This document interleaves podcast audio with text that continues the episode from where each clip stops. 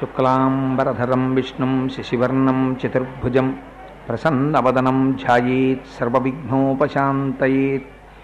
గురుర్బ్రహ్మ గురుర్విష్ణు గురుర్దేవో మహేశ్వర గురుస్సాక్షాత్ పరం బ్రహ్మ తస్మై శ్రీగురవై నమ. వ్యాసాయ విష్ణురూపాయ వ్యాసరూపాయ విష్ణవే నమో వై బ్రహ్మనిధయే వాసిష్టాయ నమో నమ.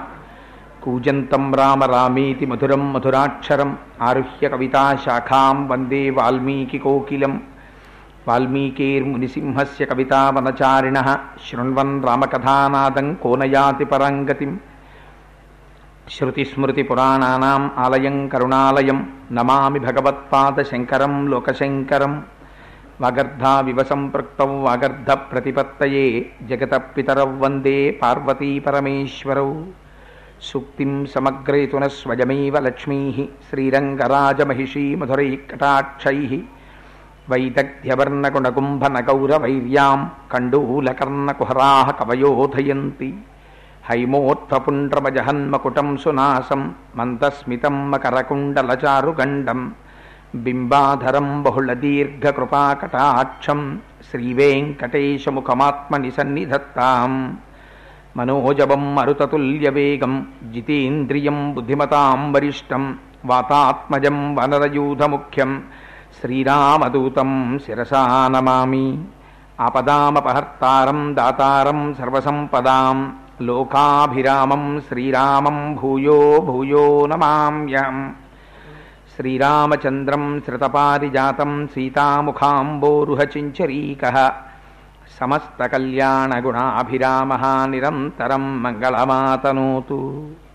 సింధూరారుణవిగ్రహాం త్రినయనాం మాణిక్యమౌళిస్ఫురత్తారానాయకశేఖరాం స్మితముఖీం ఆపీనవక్షోరుహాం పాణిభ్యాం అళిపూర్ణరత్నచషకం రక్తోత్పలం బిభ్రతీం సౌమ్యాం రత్నఘటస్థరక్తచరణాం ధ్యాయేత్ పరేదంబికాం.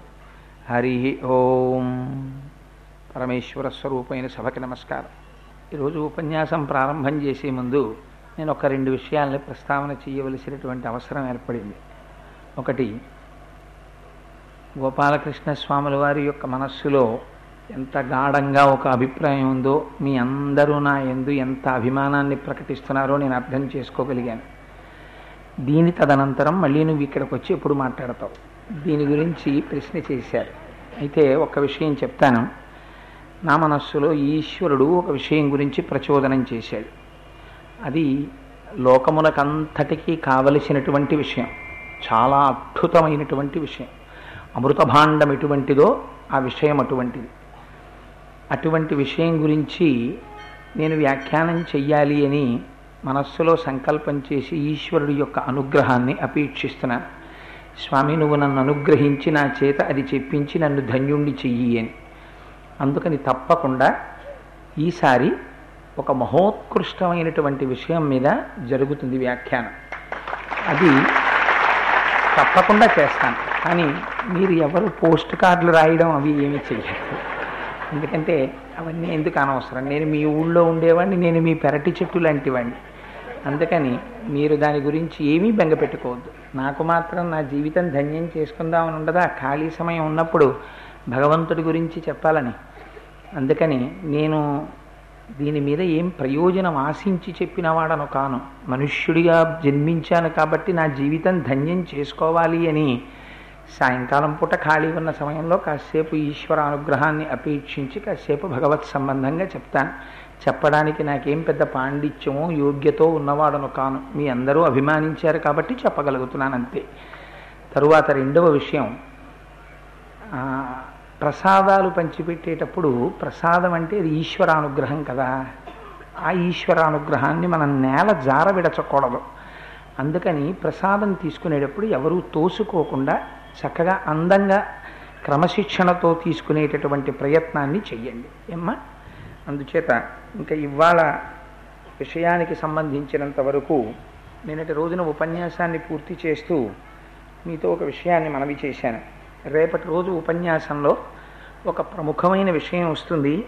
అది బయటికి రామచంద్రమూర్తి తన నోటి వెంట ప్రకటించడం చేత భక్తుల పట్ల రాముడికి ఎంత ఆర్తి ఉంటుంది అన్నదానికి అది నిదర్శనంగా ఉంటుంది అని ఒక విషయం ప్రస్తావన చేశాను. అయితే నిన్న రావణవధ చెప్పి నేను సభలోంచి బయటికి వెడుతున్నటువంటి సందర్భంలో నన్ను చాలామంది ఒకటే ప్రశ్న వేశారు. అయితే అంతమంది మనస్సులో ఆ ఒకటే ప్రశ్న ఉండడం ఆశ్చర్యకరం. అందరూ కలిసి నన్ను అడిగిన ప్రశ్న ఏమండి రావణాసురుడి యొక్క కడుపులో అమృతభాండం ఉంటుంది అంటారు కదా? రావణాసురుడి కడుపులో ఉన్నటువంటి అమృతభాండం మీద బాణం వేసి కొట్టాడు అప్పుడు మరణించాడని కదా చెప్తారు. మీరేమో నిన్న వాల్ మీరు అబద్ధాలు చెప్పారని మేము అంటలేదు. వాల్మీకి మహర్షి రచించినటువంటి శ్లోకాలని మీరు చెప్పారు. కానీ మరి మేము విన్నది అబద్ధమా? అది చాలా బలీయమైనటువంటి మాట ప్రపంచంలో ఉంది కదా. మీరు అలా చెప్పలేదు. మీరు కేవలం ఒక్క బాణంతోటే కొట్టి సంహరించాడన్నట్టుగా చెప్పారు. ఇది లోకంలో ఇందుకు ఇంత బలవత్తరమైనటువంటి అపవాదు ఏర్పడి ఉన్నది అని ఒక విషయాన్ని ప్రస్తావన చేశారు. అలా రెండు అభిప్రాయములు ఎందుకు ఏర్పడ్డాయి అన్న దాని గురించి నేను మీకు ఒక విషయాన్ని విజ్ఞాపన చేయదలుచుకున్నాను. మనకి ఆధ్యాత్మ రామాయణము అని ఒక రామాయణం ఉంది. అది కూడా చాలా ప్రఖ్యాతి వహించినటువంటి రామాయణం. అయితే ఆధ్యాత్మ రామాయణాన్ని రచించినప్పుడు ఆయన మహానుభావుడు ఒక మాట అన్నారు. రావణాసుర వధ ఘట్టం దగ్గరికి వచ్చినప్పుడు ఆయన ఒక శ్లోకం రాస్తూ ఉత్పత్స్యంతి పునఃశీఘ్ర మిథ్యాహ భగవానజ నాభిదేశేమృతం తస్య కుండలాకార సంస్థితం తచ్చోషయానలాస్త్రేణ తస్య మృత్యుస్తతో భవేత్ అని ఒక శ్లోకం రాశారు. ఇది ఆధ్యాత్మ రామాయణంలో శ్లోకం. వాల్మీకి రామాయణంలోది కాదు. అందులో ఆయన ఏం చెప్పారంటే మాతలి రామచంద్రమూర్తి రావణాసురుడితో యుద్ధం చేస్తున్నటువంటి సందర్భాన్ని గమనించి మీరు ఎంతసేపు యుద్ధం చేసి ఎన్నిసార్లు ఆయన యొక్క తలకాయలని త్రుంచినప్పటికీ కూడా కింద పడగానే మళ్ళీ కొత్త తలకాయలు పుడతాయి. దానికి కారణం ఆయన జన్మించినప్పుడే రావణాసురుని యొక్క ఉదరం మీద కడుపు మీద అమృతభాండం ఎటువంటి ఎలా ఉంటుందో అటువంటి రేఖలు ఏర్పడి ఉన్నాయి. ఆ అమృతభాండ స్వరూపమైనటువంటి రేఖలు ఆయన యొక్క కడుపు మీద ఉన్నంతసేపు ఆయన నిర్జింపబడడు. అందుకని ముందు ఆగ్నేయాస్త్రం వేసి కడుపు మీద కొట్టండి. కొడితే నాభి నుంచి బయలుదేరిన అమృత భాండం ఉందని చెప్పలేదు ఆధ్యాత్మ రామాయణంలో అమృత భాండ స్వరూపమైన రేఖ ఉన్నది అన్నారు. ఆ రేఖ కాలిపోతుంది. తదనంతరం బ్రహ్మాస్త్ర ప్రయోగం చేసి నిగ్రహించండి అని చెప్పారు అని ఉంది అలా బాణప్రయోగం చేశారు అని. కానీ ఎప్పుడైనా ఏదైనా ప్రమాణం చెప్పవలసి వస్తే ఎందుకంటే రామాయణాలు చాలా రామాయణాలు ఉన్నాయి. భాస్కర రామాయణం కంబ రామాయణం ఆనంద రామాయణం ఆధ్యాత్మ రామాయణం ఇన్ని రామాయణాలని సమన్వయం చేసి ఏ రామాయణంలో ఉన్నటువంటి విషయము పరమ సత్యమో అని ఎప్పుడైనా అనుమానం వస్తే ఎప్పుడు జ్ఞాపకం పెట్టుకోండి ఎంతటి మహానుభావుడు చెప్పినా అది యథార్థమని చెప్పడానికి వీలు లేదు. వాల్మీకి రామాయణంలో ఏది చెప్పారో అది మాత్రమే పరమ ప్రమాణము. దానిని కిందకొస్తాయి కానీ ఏదైనా సత్యమేది? రామాయణంలో రామచరిత్రలో రామకథలో యథార్థమేది? అంటే వాల్మీకి ఏం చెప్పారో అదే యథార్థం. దాన్ని నేను చెప్పడం కాదు పెద్దలందరూ అంగీకరిస్తారు. రెండు రామాయణాలని సమన్వయం చేస్తే మీరు ఎప్పుడైనా పెద్ద పెద్ద కొంచెం వ్యాఖ్యానాలు అవి చదివితే మీకు అర్థం అవుతుంది సమన్వయం చేస్తూ ఒక మాట చెప్తారు. వాల్మీకి రామాయణమునందున్నది యథార్థము అని ఒక మాట చెప్తారు. ఎందుకంటే వాల్మీకి రామాయణంలో వాల్మీకి మహర్షికి వరం ఉంది. చాలా మాటలు చెప్పాను. ఆచమనం చేసి కూర్చుంటే చతుర్ముఖ బ్రహ్మగారి యొక్క అనుగ్రహం చేత రామాయణంలో ఏ ఏ పాత్రలు ఏం చేశాయో అన్నీ ఆయనకి స్పష్టంగా వాళ్ళ మనస్సులలో ఉన్న భావనలతో సహా ఆయనకి దర్శనమయ్యాయి.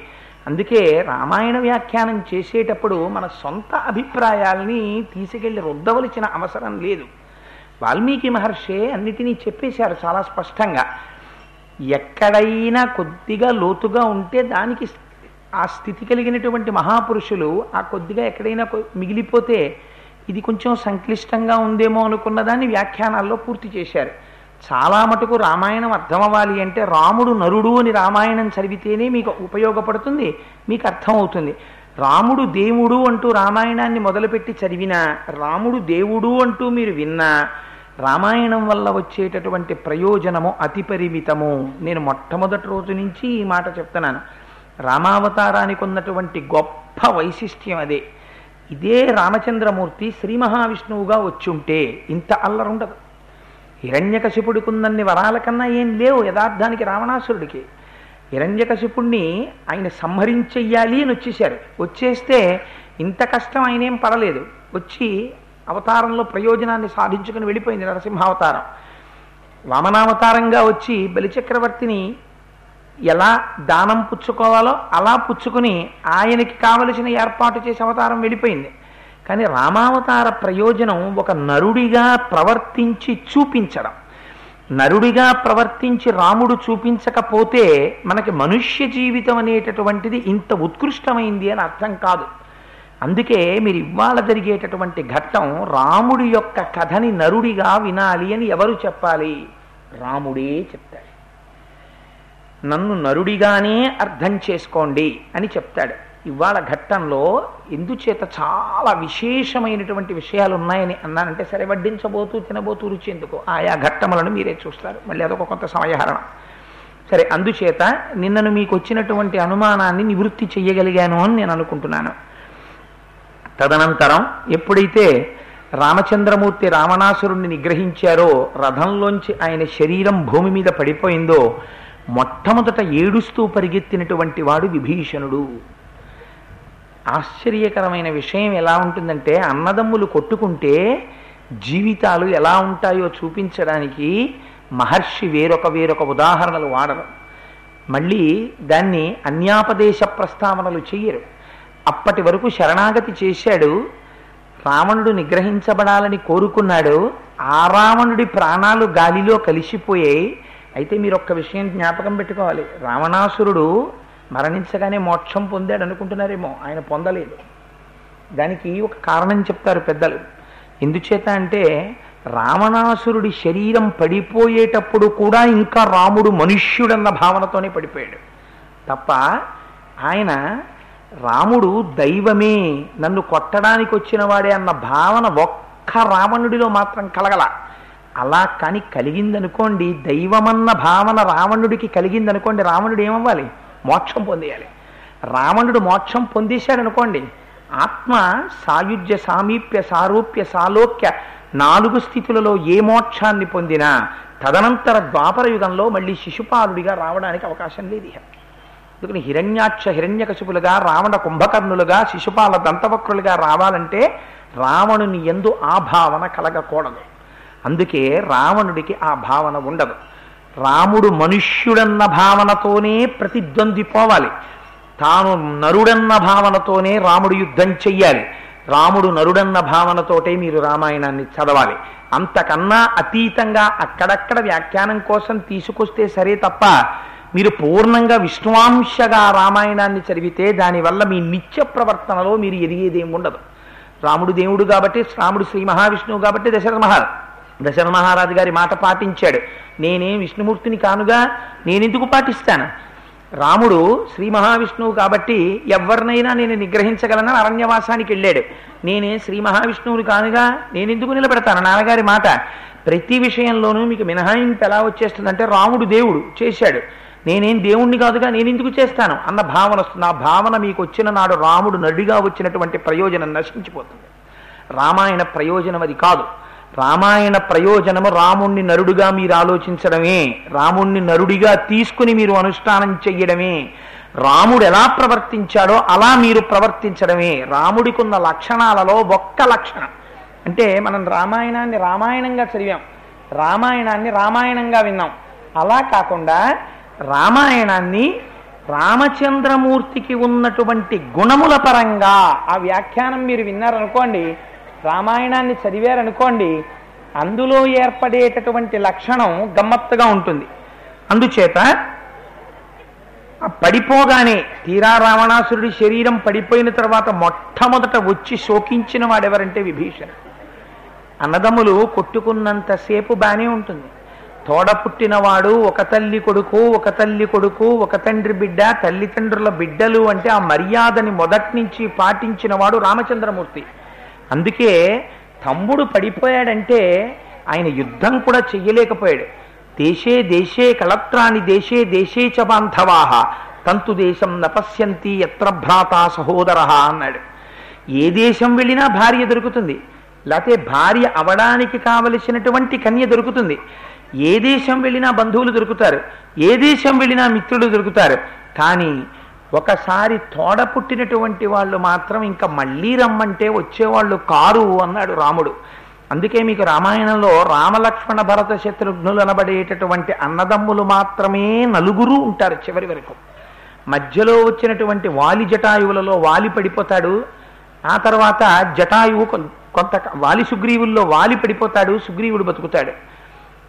సంపాతి జటాయువుల్లో జటాయువు పడిపోతాడు సంపాతి బతుకుతాడు. రావణ కుంభకర్ణ విభీషణుల్లో రావణ కుంభకర్ణులు పడిపోతారు విభీషణుడు బతుకుతాడు.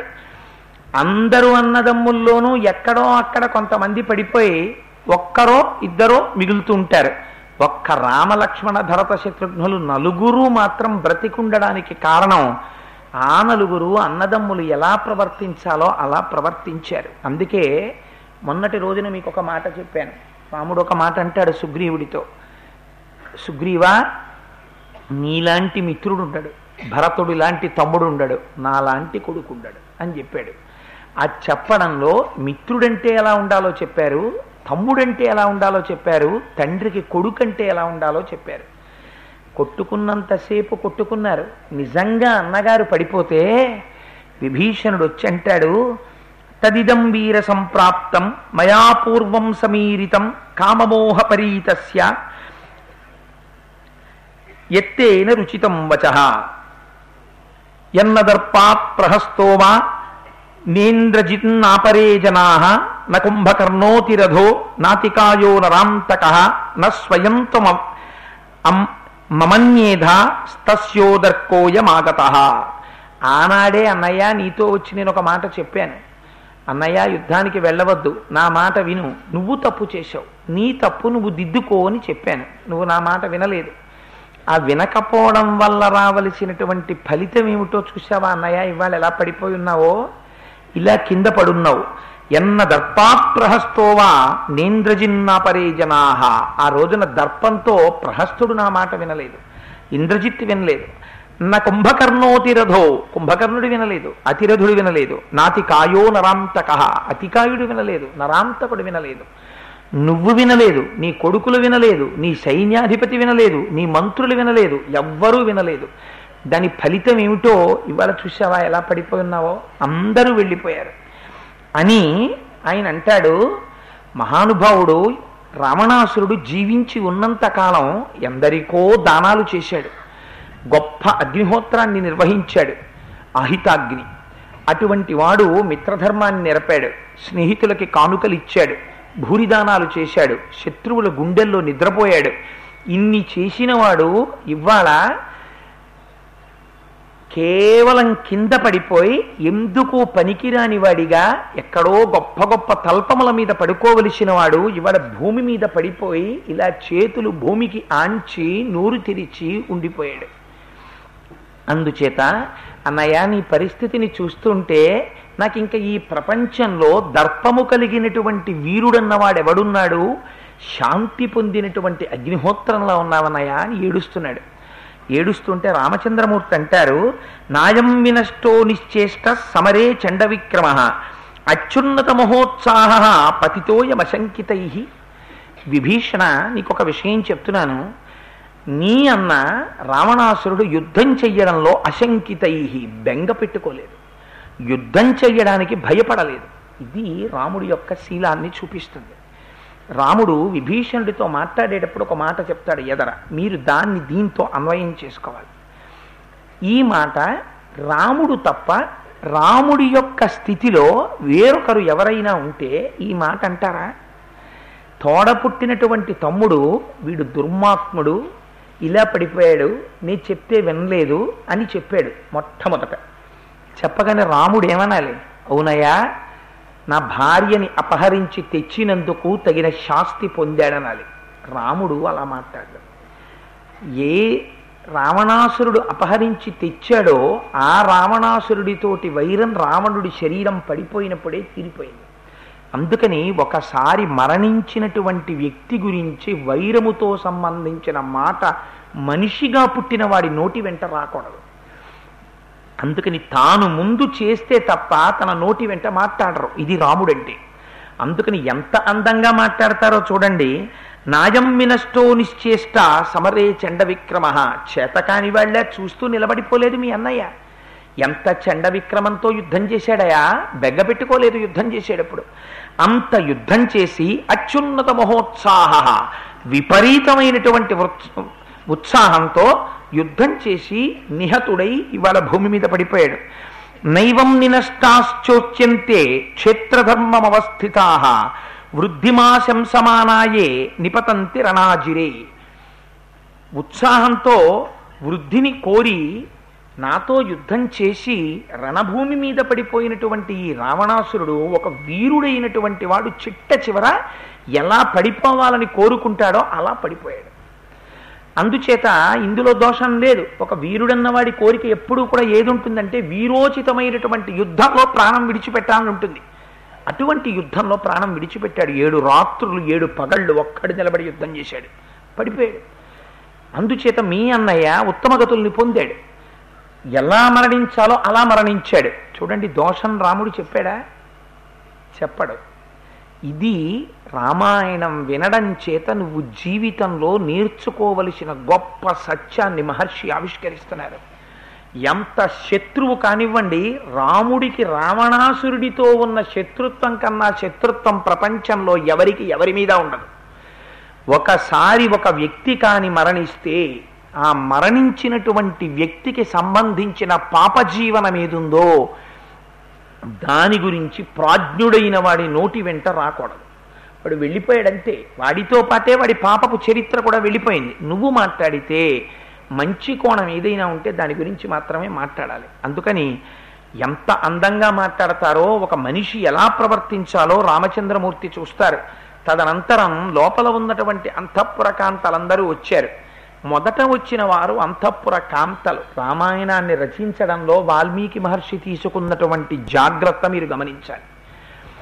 మండోదరి రాలేదు. మొదట వచ్చింది ఎవరు వచ్చారంటే కొన్ని వేల మంది భార్యలు పరిగెత్తుకొచ్చారు. ఆ రోజున మీరు చూశారు కదా సుందరకాండలో ఆయన పడుకుని నిద్రపోతుంటే నచాకులీనా నచ హీన రూప నదక్షిణా భార్యాభవత్తస్య నహీన సత్వ నచాపికాంతస్య నకామనీయ అటువంటి వారు ఎందరో భార్యలున్నారు ఆయనకి. వీళ్ళందరూ పరిగెత్తుకొచ్చారు. పరిగెత్తుకొచ్చి మహర్షి రచనలో గాంభీర్యం ఎక్కడంటే సామాన్యమైనటువంటి స్త్రీలు ఎలా విలపిస్తారో అలాగే విలపించారు. రావణ నువ్వు వెళ్ళిపోయావు. నీతో పాటు మా ఐదోతనం వెళ్ళిపోయింది. నువ్వు వెళ్ళిపోయావు. మా భోగం వెళ్ళిపోయింది. నువ్వు వెళ్ళిపోయావు. మా ఐశ్వర్యం వెళ్ళిపోయింది. నిష్కారణంగా రాముడితో యుద్ధం చేశావు. ఇంత గొప్పవాడివి. ఒక మనుష్యుడి చేతిలో మరణించావు. ఈ మాట రావణుడికి రావణుడి భార్యలకి తేడా ఏముండదు ఉండదు ఈ దండంలో. వాళ్ళది అదే కోణం. కానీ మీరు ఎప్పుడైనా మహాపతివ్రతల పేర్లు చెప్తే అందులో ఎవరి పేరుంటుంది? మండోదరి పేరుంటుంది. మహాపతివ్రత అయినటువంటి మండోదరి మాట్లాడితే ఎలా ఉంటుందో మహర్షి ఎక్కడైనా రామాయణంలో ఇప్పటి వరకు చెప్పారా? ఎక్కడా చెప్పలేదు మహర్షి. మండోదరి ఇలా మాట్లాడుతుందని కానీ మండోదరి రావణాసురుడితో మాట్లాడిందని కానీ ఒక్క శ్లోకం ఇప్పటి వరకు మహర్షి చెప్పలేదు. కానీ వాల్మీకి మహర్షి యొక్క గొప్పతనం అంతా ఎక్కడుందంటే ఇంతకన్నా కష్టమైనటువంటి స్థితి స్త్రీ జీవితంలో ఇంకొకటి ఉండదు. తన భర్త యుద్ధభూమిలో పడిపోయి ఉన్నాడు. యుద్ధభూమిలో పడిపోయినటువంటి భర్త దగ్గరికి మండోదరి వచ్చింది. తన భర్త మరణమునకు ఎవరు కారణమో ఆ కారణమైనటువంటి వ్యక్తి అక్కడే కోదండం పట్టుకుని నిలబడి ఉన్నాడు. తన ఒక్క భర్తృమరణంతో సరిపోలేదు. ఇంకా తారకి భర్తృమరణంతో సరిపోయిందని మాత్రమే చెప్పాలి. ఎందుచేత అంటే మండోదరి తారకి కొడుకు బతికున్నాడు అంగదుడు బతికాడు. విశేషించి వాళ్ళ జాతికి ఒక సాంప్రదాయం ఉంది. ఆవిడ కోరుకుంటే భర్త మరణించారు కాబట్టి భర్త యొక్క సోదరుణ్ణి పొందొచ్చు. సుగ్రీవుడికి ఇల్లాలైపోయింది. కానీ మండోదరి యొక్క పరిస్థితి వేరు. ఆవిడ మహాపతివ్రత గొప్ప సౌందర్య రాశి. అటువంటి తల్లికి ఇవాళ వైధవ్యం వచ్చింది. ఆవిడ కొడుకులందరూ మరణించారు. ఒక్క కొడుకు లేడు. ఆశ్చర్యం ఏమిటో తెలుసా అండి? అంతమంది కొడుకులున్న రావణాసురుడికి ప్రేత సంస్కారం చెయ్యడానికి కొడుకు లేడు.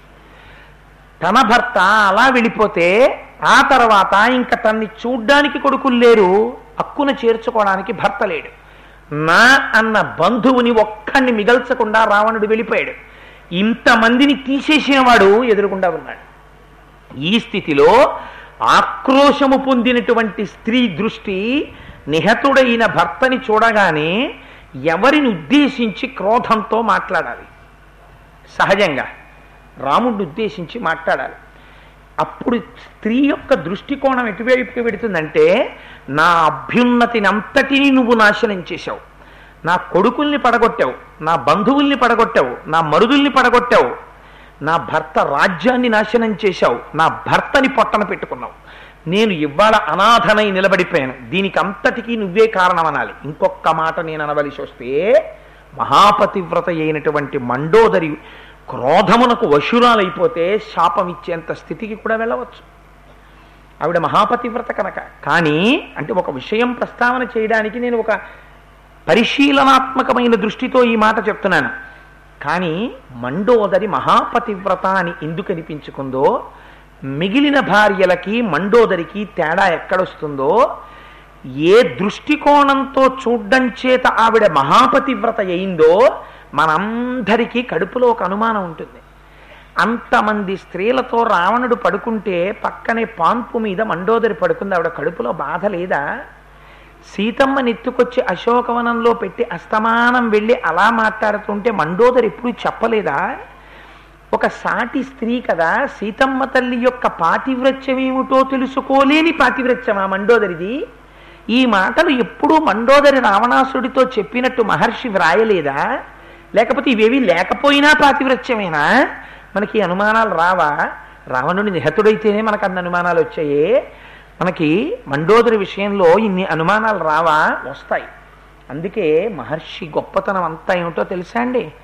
మీ అనుమానాలన్నీ పటాపంచలైపోయేటట్టు మండోదరి ఎందుకు మహాపతివ్రతో అటువంటి క్లిష్టమైన సన్నివేశంలో మండోదరి మాటల చేత ఆవిష్కరింపచేస్తారు? అవధరించండి. తాసాం విలపమానానాం తథా రాక్షసయోషితాం. జ్యేష్ఠపత్ని ప్రియాదీన భర్తారం సముదైక్షత దశగ్రీవం హతం దృష్ట్వా రామేణాచింత్య కర్మణ పతిం మండోదరీ తత్ర కృపణా పర్యదేవయత్. అంతఃపురంలోంచి పరిగెత్తుకుంటూ వచ్చింది. ఆశ్చర్యం ఏమిటంటే నీలి ముసుగు తీసేసింది అప్పుడు. తీసేసి రావణుడి దగ్గరికి వచ్చి ఓ మాట అంది. మరణించినటువంటి భర్తని చూసి శోకమును పొందినటువంటి మండోదరి భర్తని కౌగిలించుకొని ఇవాళ నేను మేలిబుసుగు లేకుండా పరిగెత్తుకొచ్చానని కోపగించకి. అంటే ఇది ఎవరి యొక్క శీలాన్ని బయట పెడుతుంది. కంపేర్ అండ్ కాంట్రాస్ట్ చేయడంలో చూడండి తన భార్య మేలి ముసుకు జారి కొంచెం బయటికి వస్తే ఎవడు చూసేస్తాడో అని కోప్పడిపోతాడు భార్యని. ఇతరుల భార్యలు అలా కాదా? నీ జీవితం ఇదయా సీతమ్మ తల్లి సుందరకాండలో చెప్పింది. ఇప్పుడు బాగుంటుంది రావణ ఒంట్లో ఓపికన్నప్పుడు ఒకనాడు నీ శరీరం పడిపోతుంది. పడిపోతే నువ్వు యోగ్యుడవో అయోగ్యుడవో చెప్పేది ఎవరో తెలుసా? చపలం చలితేంద్రియం. నేను చూశాను. ఒక్కొక్క స్త్రీ ఎనభై సంవత్సరాలు వచ్చేసిన తర్వాత ముప్పై సంవత్సరాల క్రితం పోయినటువంటి భర్త గురించి ఎక్కువ ఎప్పుడూ ప్రస్తావన చెయ్యనటువంటి స్త్రీ ఎనభై సంవత్సరాల వయస్సులో ఇంకా ఇవాళ రాత్రి ప్రాణం విడిచిపెట్టేస్తాననగా కొడుకుల్ని పిలిచి ఒరే మీ నాన్నగారు ఎంతటి మహాత్ముడో తెలుసా? అని కొడుకులకి కూడా తెలియనటువంటి విశేషాల్ని ఆ రోజున కొడుకులకి చెప్పి మళ్ళీ నాకు జన్మ అంటూ ఉంటే ఆయన భార్యగానే పుట్టాలని నాకు కోరికరా. మీకు తల్లిగా అని అనలేదు ఆవిడ. ఆయనకి భార్యగా పుట్టాలని నా కోరికరా అని కొడుకులతో ఒక తల్లి చెప్పి ఆ రోజు రాత్రి ఆవిడ వెళ్ళిపోయింది అనుకోండి ఆ భర్త ఎటువంటి వాడై ఉండాలి? అది వెళ్ళిపోయినటువంటి భర్త యొక్క జీవితం ఏమిటో చెప్తుంది. అందుకే సీతమ్మ తల్లి ఒక మాట అంది. నువ్వు ఎటువంటి వాడివో ప్రపంచంలో సర్టిఫికెట్ ఇవ్వగలిగింది నీ భార్య.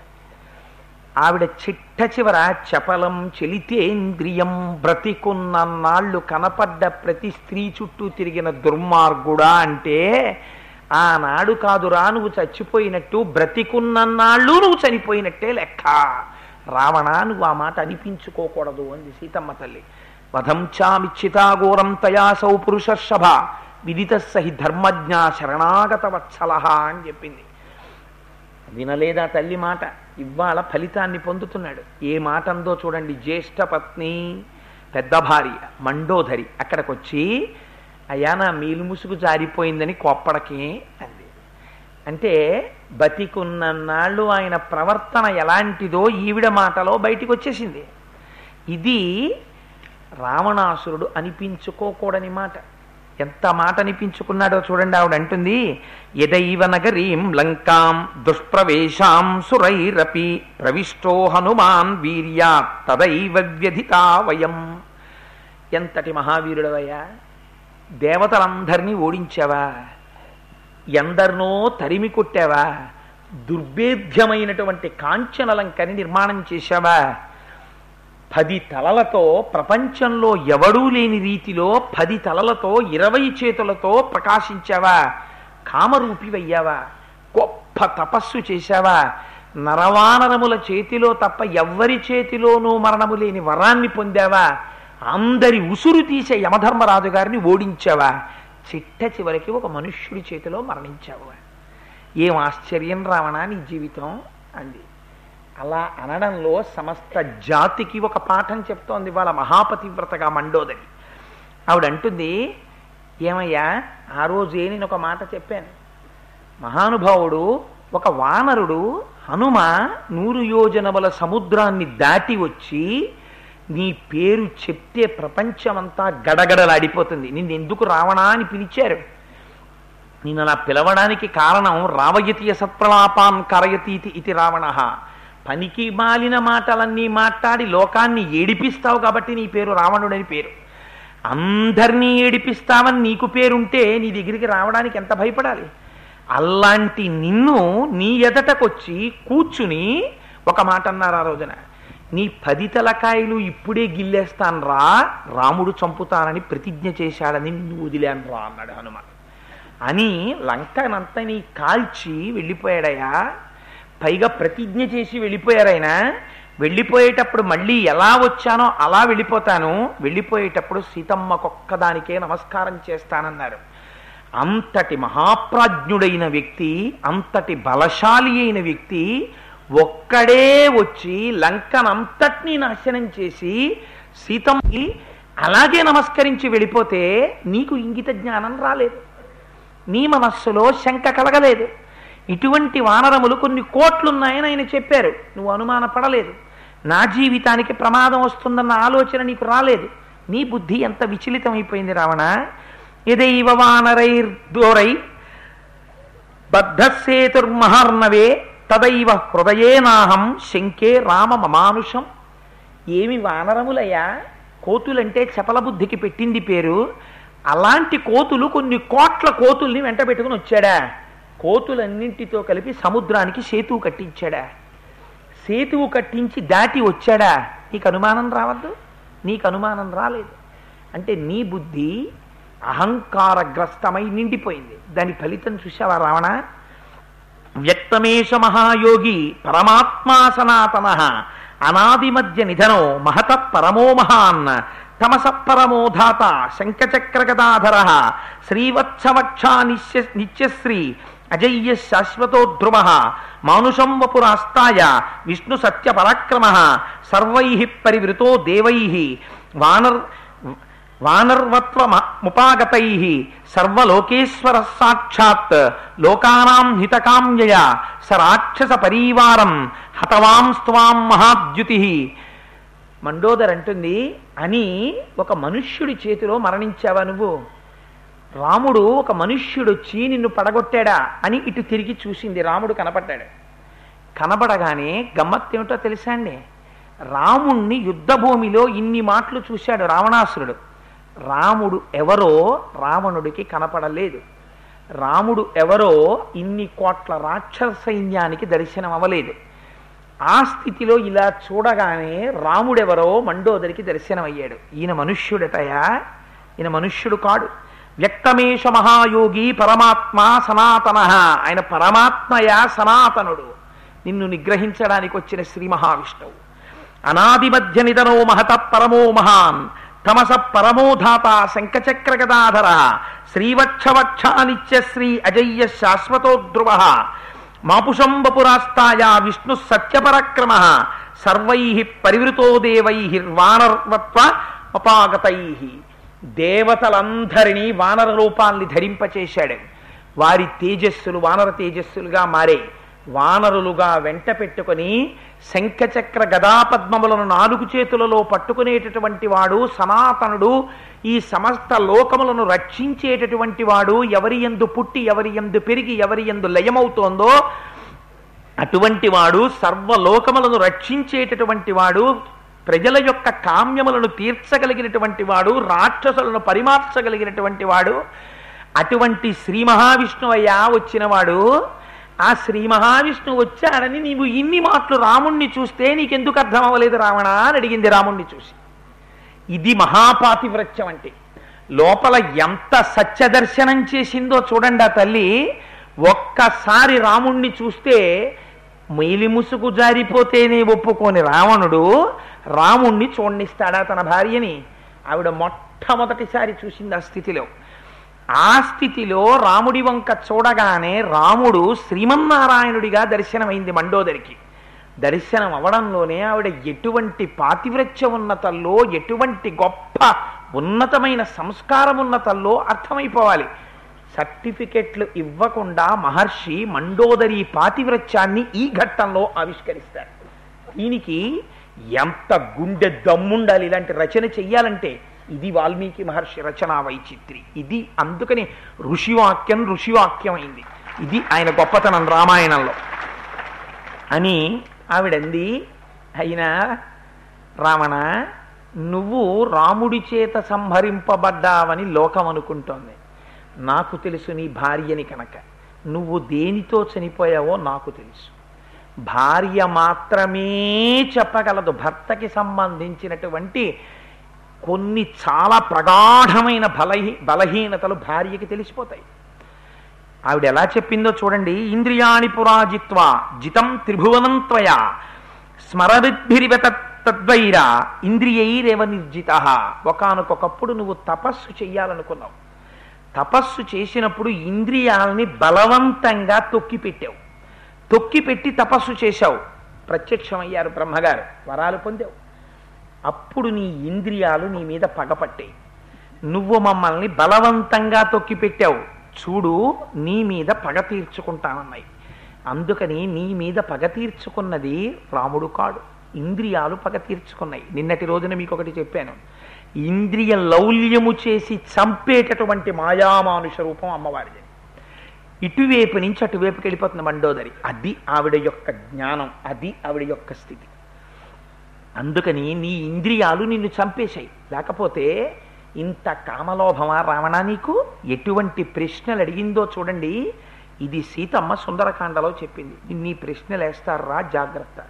విచ్చ వచ్చినట్టు ఒంట్లో ఓపికన్నప్పుడు తిరగడం కాదు. తర్వాత నీ బతుకు బయటపడిపోతుందని చెప్పింది ఆవిడ. క్రియతామవిరోధశ్చ రాఘవేణేతి యన్మయ ఉచ్యమానోన గృహ్ణాసి తస్యేయం జస్టిరాగత అకస్మాచ్చాభికామోసి సీతాం రాక్షస పుంగవ ఐశ్వర్యస్య వినాశాయ దేహస్య స్వజనస్య చ. ఏమయ్యా? ఒక్కసారి కామం పుట్టింది అనడానికి నీ విషయంలో ఆస్కారం లేదయ్యా. కొన్ని వేల మంది భార్యలు ఉన్నారు నీకు. మహాసౌందర్య రాసులైన భార్యలు ఉన్నారు వారిలో ఎవరితో నువ్వు క్రీడించినా నీ కామము అదుపులో ఉంటుంది. కానీ సీతమ్మయందు ఎక్కడో అరణ్యంలో ఉన్న సీతమ్మయందు కామం పుట్టడం ఆవిడ్ని నువ్వు అనుభవించడం కాదు. మూడు మరణించడానికి నీకు ఆ కోరిక పుట్టింది. నువ్వు నీ వారు నీ రాజ్యము మూడు భ్రష్టం అవడానికి పుట్టింది. ఇది మీరు చాలా జాగ్రత్తగా జ్ఞాపకం పెట్టుకోవలసినటువంటి శ్లోకం.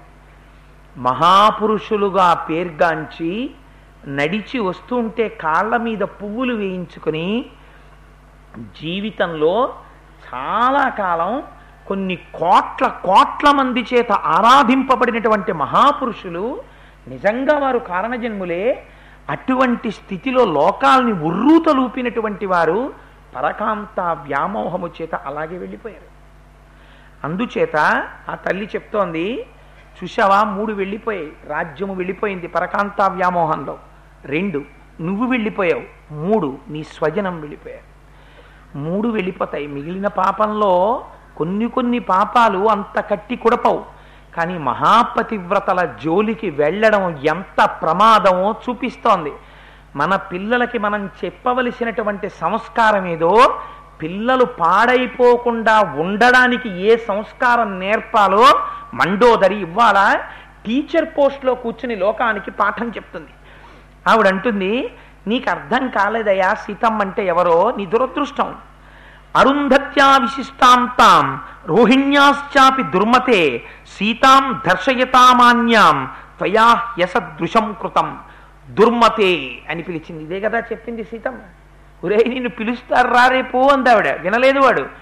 మరణించిన భర్త అక్కడ ఉండగా పట్ట మహిషి పిలుస్తోంది వాళ్ళ దుర్మతి దుష్టబుద్ధి కలిగిన వాడా. నీకు అర్థం కాలేదురా? ఆవిడ రోహిణి కన్నా గొప్పది సీతమ్మ. అరుంధతి కన్నా గొప్పది సీతమ్మ. అటువంటి తల్లిని వసుధాయాశ్చ వసుధాం శ్రియశ్రీం భర్తృవత్సలాం సీతాం సర్వానవద్యాంగి అరణ్యే విజనే శుభాం. తన భర్తని అనుగమించి వచ్చినటువంటి మహాపతివ్రత భర్తయందు విశేషమైనటువంటి ప్రేమ కలిగినటువంటి ఇల్లాలు భూదేవికి భూదేవి శ్రీలక్ష్ శ్రీ మహాలక్ష్మికి శ్రీ మహాలక్ష్మి అటువంటి ఇల్లాల్ని ఒంటరిది అరణ్యంలో ఉండగా ఎత్తుకొచ్చావు. ఆ తల్లి తేజస్సు నిన్ను కాల్చేదురా అనయిత్వాతు తాం దీనాం చద్భనాత్మ స్వ- స్వదూషణ అప్రాప్య చైవతం కామం మైథిలీ సంగమే కృతం పతివ్రతాయాస్తపస నూనం దగ్ధోసి మే ప్రభో నీకు ఎన్నో మార్లు చెప్పాను రావణ ఇక్కడ చెప్పేస్తోంది బయటికి. మండోదరి చెప్పలేదేమో అన్న అనుమానం ఇక్కడ తొలగిపోతుంది. ఆ తల్లిని తీసుకొచ్చి నువ్వు పొందేటటువంటి సుఖం లేదు నాశనం అయిపోతావని చెప్పాను. నువ్వు నా మాట వినలేదు. అటువంటి దీనురాలైనటువంటి మైథిలిని తీసుకొచ్చి సీతమ్మని తీసుకొచ్చి అశోకవనంలో బంధించి అనకూడని మాటలన్నీ అన్నావు ఆవిడ యొక్క మనస్సుని కష్టపెట్టావు. దానివల్ల ఆవిడ పాతివ్రత్యానికి ఏం ప్రమాదం రాలేదు ఆవిడ అగ్నిహోత్రం. కానీ నువ్వు మరణించావు రావణ. చూసావా అవశ్యమేవ లభతే ఫలం పాపస్య కర్మణ. ఘోరం పర్యాగతే కాలే కర్తానా శ్వత్ర సంశయ. చాలా మందికి ఒక అనుమానం ఉంటుంది. ఏమండి? ఆయన ఎప్పుడు భగవంతుడి జోలికే వెళ్ళాడు కదా. ఒక్కనాడో నమస్కారం చెయ్యడు కదా. మరి అటువంటి వాడు అన్ని విధాలా అంత శ్రేయోభివృద్ధితో అంత హాయిగా ఉంటాడు. ఏమిటండి? భగవంతుణ్ణి నమ్ముకున్న వాళ్ళు దేవుడో దేవుడో అని దేవుణ్ణి పట్టుకున్న వాళ్ళు కష్టాలు పడుతుంటారు. ఏమిటండి ఈ విచిత్రం? చాలా ఉండవలసినటువంటి ధర్మ సందేహం. అది లోకంలో గమనించినటువంటి పెద్దలకి అనుమానం వస్తుంది. అది అనుభవంలోంచి వేసినటువంటి ప్రశ్న మంచి ప్రశ్న. దానికి ఇవాళ మండోదరి సమాధానం చెప్తోంది. ఏమయ్యా? ఈ పెరగడం ఎలా పెరగడం లాంటిదో తెలుసా? గాలి బుడగలోకి గాలి ఊదడం లాంటిది. ఎందుకని? గత జన్మలో చేసుకున్నటువంటి పుణ్యములన్నీ చాలా వేగంగా ఖర్చు అవుతున్నాయి. వాపు బలుపు కాదు వాస్తోంది. కానీ రక్షణ లేనటువంటిది. ఆ గాలి ఏ సమయంలో ఎక్కువ అవుతుందో బుడగలో మీకు తెలియదు. ఇంత పిసరు ఎక్కువైందా? Do not stretch the string beyond the last degree of its elasticity అని ఒక ప్రొవెర్బ్ ఇంగ్లీష్లో మీరు ఒక సాగేటటువంటి తాడు పట్టుకుని సాగదీసుకుంటూ వెడితే సాగుతున్నట్టు సాగుతున్నట్టు సాగుతున్నట్టు అనిపిస్తుంది. కానీ ఎక్కడ తెగిపోయే గుణం ఉందో మీకు తెలియదు. ఆ తెగిపోయేటటువంటి స్థితికి వచ్చిన నాడు ఏ నోటీసు ఇవ్వదు. ఎందుకంటే రక్షణ పొందడానికి కావలసినటువంటి దైవానుగ్రహాన్ని అపేక్షించి చేసిన పుణ్యము లేదు. ఆనాడు మధ్య పతనం అయిపోతుంది. ఏమిటండి? అంతవారు ఇలా అయిపోయారా? అంటారు. ఎందుకని? రక్షించడానికి వెనక ఏమీ లేదు. పోతన గారు చెప్తారు. రక్షణము లేక సాధుడు రక్షితుడగు సమత చేసి రాయుడులందున్. రక్షణలు వేయి కలిగిన శిక్షితుడగు కలుడు పాప చిత్తుండగుటన్. ఎంత ఐశ్వర్యం ఉండనివ్వండి. చిన్న ప్రమాదం ఎదురొచ్చింది అనుకోండి అంతే దెబ్బ తినేయవలసిందే ఎందుకంటే ఏ రక్షణ ఆ రోజున ఉండాలో ఆ రక్షణ దైవము వైపు నుంచి రాదు కనుక. దైవము వైపు నుంచి పరిపూర్ణమైన రక్షణ ఉన్నవాడికి ఎంత ప్రమాదమే రానివ్వండి. ఆ ప్రమాదము వాడిని ఏమి చేయదు దైవం వాడిని రక్షించుకుంటుంది. ఎందుకని? దైవానుగ్రహము ఉన్నది కనుక. తేడా చెప్పేస్తోంది సీతమ్మ. నువ్వు నీ చేసినటువంటి పురాకృత పుణ్య విశేషం కాంచన లంకను అనుభవించావు. సీతమ్మని తెచ్చి ఇంట్లో పెట్టావు. ఆ పాపం అనుభవానికి రావడం మొదలుపెట్టింది. అంతే తెగిపోతుంది అంతే బు- బుడగ పగిలిపోతుంది. తాడు తెగిపోతుంది. అక్కడ ఇంకా మళ్ళీ కొంతకాలం అనుభవించడం ఆ తర్వాత ఏదో బుద్ధి రావడం ఉండదురా. ఎందుకని ప్రమాదం వేపుకి బుద్ధి తీసుకెళ్ళిపోతుంది. దైవానుగ్రహం అయిపోయింది కాబట్టి ఈ పుణ్యం అయిపోయింది కాబట్టి అందుకని పడిపోయావు రావణ అనుకు తీర్పు చెప్పేసింది తల్లి. మరి ఎవరు రక్షింపబడ్డవాడు ఇంత లంకాపట్టణంలో? ఒక్కడే. ఎవరైనా? విభీషణుడు. ఎందుకని? పుణ్యము చేసి ఉన్నాడు అంతటి పాపపు జీవితం ఉన్న వాళ్ళ మధ్యలో ఒక్కడే పుణ్యాన్ని నమ్మాడు. తీర్పు చెప్తోంది ఇవాళ శుభశ్చుభమాప్నోతి పాపకృత్ పాపమశ్నుతే విభీషణ సుఖం ప్రాప్తం త్వం ప్రాప్త పాపమీదృశం. విభీషణుడు శుభాలు చేశాడు పుణ్యం చేశాడు సీతమ్మ ఎవరో తెలుసుకున్నాడు. నువ్వు చంపేస్తావైనా అన్నా సరే అన్నయ్య వద్దన్నయ్య అని చెప్పాడు. ఆ పుణ్యఫలం విభీషణుడికి వాళ్ళ అనుభవంలోకి వస్తోంది. బతికిపోయాడు ఇంతమందిలో. రాజవుపోతున్నాడు నువ్వు వినలేదు. పాపం ఒకటే చేశావు. పుడగ పెరిగినట్టు ఐశ్వర్యం అనుభవించావు. పాపము ఫలితాన్ని ఇవ్వడం మొదలుపెట్టింది. పేలిపోయిందంతే పుడగ. ఎందుకని నీకు రక్షణ లేదు? ఇది రావణ నీ జీవితం. ఇప్పుడు రావణుడి గురించి మాత్రమే మాట్లాడుతోందా? మండోదరి వాక్యములు సమస్త లోకమునకు పనికొస్తాయా? సమస్త లోకమునకు ఉపదేశములే. ఒక మహాపతివ్రత మాట్లాడితే ఎలా ఉంటుందో అలా మాట్లాడుతోంది తల్లి ఆ రోజున. ఆవిడంది నకులేన న రూపేణ న దాక్షిణ్యేన మైథిలి మయాధికా వాతుల్యావా తత్వం మోహాన్న బుద్ధ్యసే రావణ సీత నాకన్నా గొప్ప కులంలో పుట్టిందా? నాకన్నా గొప్ప రూపవత? నాకన్నా గొప్ప దాక్షిణ్యం ఉన్నదా? ఎందులో సీత నాకన్నా గొప్పది? కానీ నీ దురదృష్టం నాకన్నా నీకు సీత గొప్పదిలా కనపడింది అంది. అయితే మనకి ఇక్కడ వెంటనే ఒక అనుమానం వచ్చేస్తుంది. అదేమిటండి? సీతమ్మ సీతమ్మే కదా. ఇప్పుడే కదా చెప్పింది. అంత మాట మళ్ళీ సీతమ్మని అనచ్చా? సీతమ్మతో మండోదరి పోల్చుకోవచ్చా అని. మీరు ఒక్కటి జ్ఞాపకం పెట్టుకోండి. ఏ భార్య అయినా అలాగే మాట్లాడాలి. ఏ ఉత్తమురాలైన భార్య అయినా తన భర్త గురించి చెప్పేటప్పుడు అన్ని విధాలా నేను ఆయనకి సరిపోయిన దాన్ని. అన్న విశ్వాసం భార్యకు ఉండాలి. నాకన్నా ఏ విషయంలో అవతల వారు అధికురాలు అని భర్త మనస్సుని కట్టడి చేసి తన వైపుకు పెట్టుకోవాలి. అందుకే తలంబరాలు పోయిస్తారు. ఎందుకని పాపబుద్ధి అటువైపు ఇటువైపు రెండు వైపులా చెదరకూడదని. ఆ మాట మండోదరి అనడం చాలా న్యాయం ఒక భార్య ఆ మాట అనాలి. నాక నాకన్నా ఆ విషయంలో ఎక్కువే లేవయ్యా సీతమ్మ. అందుకుని వెళ్ళావు. తప్పే ఉంది అనడానికి ఇదేమన్నా T black and white TV colour టీవీయా? కాదు. అది జీవితం. జీవితంలో ఒకసారి నువ్వు తాళి కట్టిన తరువాత if it is if it is a TV all right you sell it away and going for another colour TV. Problem లేదు. నువ్వు బీసీడీ కొనుక్కున్నావు బజార్లో డీవీడీ వచ్చింది నష్టం లేదు ఇది ఎవడో కొనకపోతే పక్కన బారేసి డీవీడీ తెచ్చుకో. బట్ జీవితం అలా కాదే. నువ్వు ఒకసారి తాళి కడితే అగ్నిసాక్షిగా ఒక మాట చెప్పావు. ధర్మేచ అర్ధేచ కామేచ నాతిచరామి ఇంకా నీ జీవితం ఆ మూడు విషయాల్లో ఆవిడతో ముడిపడి ఉంది. నీ జీవితంలో ఎప్పుడైనా మనస్సులో ఉల్లాసమైన కోరిక పుడితే అది నీ భార్య ఎందు మాత్రమే కలగాలి. అన్యుల ఎందు ఆ భావన కలిగితే వెంటనే స్నానం చేసి నువ్వు వెళ్ళి పూజామందిరంలో కూర్చొని అమ్మవారికి ఒకసారి ధ్యానం చేయాలి. అమ్మా నా పాప నా బుద్ధి ఎందు పాపపు బుద్ధి ప్రవేశిస్తోందని. ప్రయత్నపూర్వకంగా పది మార్లు అమ్మా చెల్లెమ్మా చెల్లెమ్మా అని పిలవాలి.